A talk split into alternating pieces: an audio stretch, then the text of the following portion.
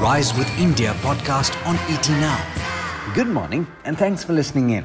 This is the daily morning update from ET Now and I'm Alex Matthew. Today is the 6th of July. Here's everything that you need to know. The big story this morning and probably the week is oil.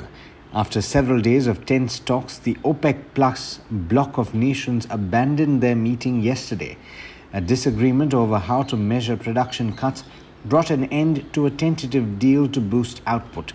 What followed was an unusually public and personal spat between Saudi Arabia and the UAE. The immediate consequences of the collapse in talks is that the output hike expected for August won't take place, leaving the market short of barrels just as the economy globally recovers from the COVID 19 pandemic. In response, Brent crude jumped above $77 to the barrel in London for the first time in more than two years. It continues to stay above that mark this morning. In other news, the centre told the Delhi High Court yesterday that social media giant Twitter has failed to comply with Indian IT rules, uh, which is the law of the land and is mandatorily required to be complied with. The centre, in an affidavit filed in the High Court, said that any non compliance amounts to breach of provisions of IT rules, leading to Twitter losing its immunity conferred under the IT Act. In news from the primary market here in India, Paytm's initial public offering will probably be worth around 16,600 crore rupees, and the Noida based fintech firm is likely to file its DRHP with the Securities Exchange Board of India soon after its extraordinary general meeting on the 12th of July. Paytm may also seek shareholders' approval to increase the size of the IPO to nearly 19,318 crore rupees closer to the date of its proposed listing. Speaking of initial public offerings, uh, the IPO of online food delivery and restaurant discovery platform Zomato is expected to open for subscription on the 19th of July at a price band of 70 to 72 rupees per share, according to a report by the Economic Times. The offer size will likely be as much as 9,375 crore rupees at this price.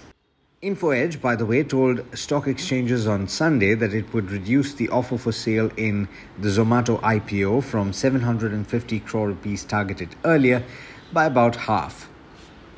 Moving on, India's primary steel makers have reduced prices on the benchmark hot rolled coil by up to 3% for July.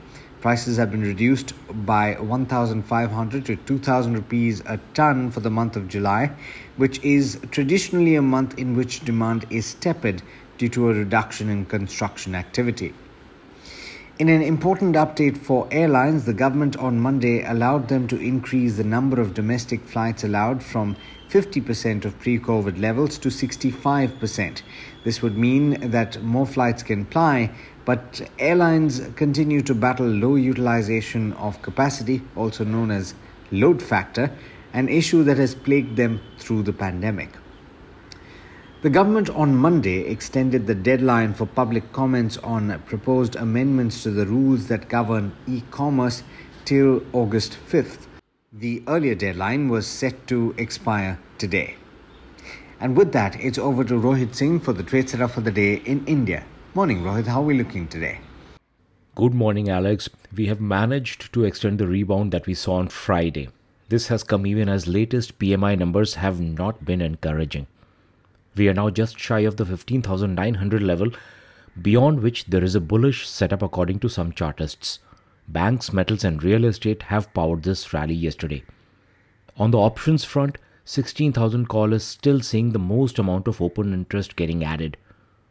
The measure of volatility remains at one of the lowest levels in the recent past, hinting at quiet consolidation. Domestic investors continue to support the bulls with a buy figure of 650 crore rupees, offsetting the FISL worth 340 crore rupees. The OPEC Plus meeting has failed to resolve the deadlock over oil production. Saudi Arabia and UAE are still not in agreement over the production cuts being proposed. The meeting has now been called off and no future date has been set for talks. Oil prices inched up to fresh multi year highs beyond $76. World markets were mixed overnight with Wall Street shut for the July 4th holiday. US futures are hinting at a muted open Tuesday. Let's tell you about the active stocks this morning. The NMDC OFS opens today with a floor price of 165 rupees for a 4% stake on offer. HDFC Bank has shared operational data that points to loan growth moderation and contraction in retail loans during the second COVID wave. InfoEdge has emerged as a major contender for inclusion in the Nifty in the upcoming review in September, according to ICICI Direct. Top steelmakers have reduced prices of hot rolled coil by up to 3% for July. This is a sluggish month, and companies have cut prices to rev up domestic demand.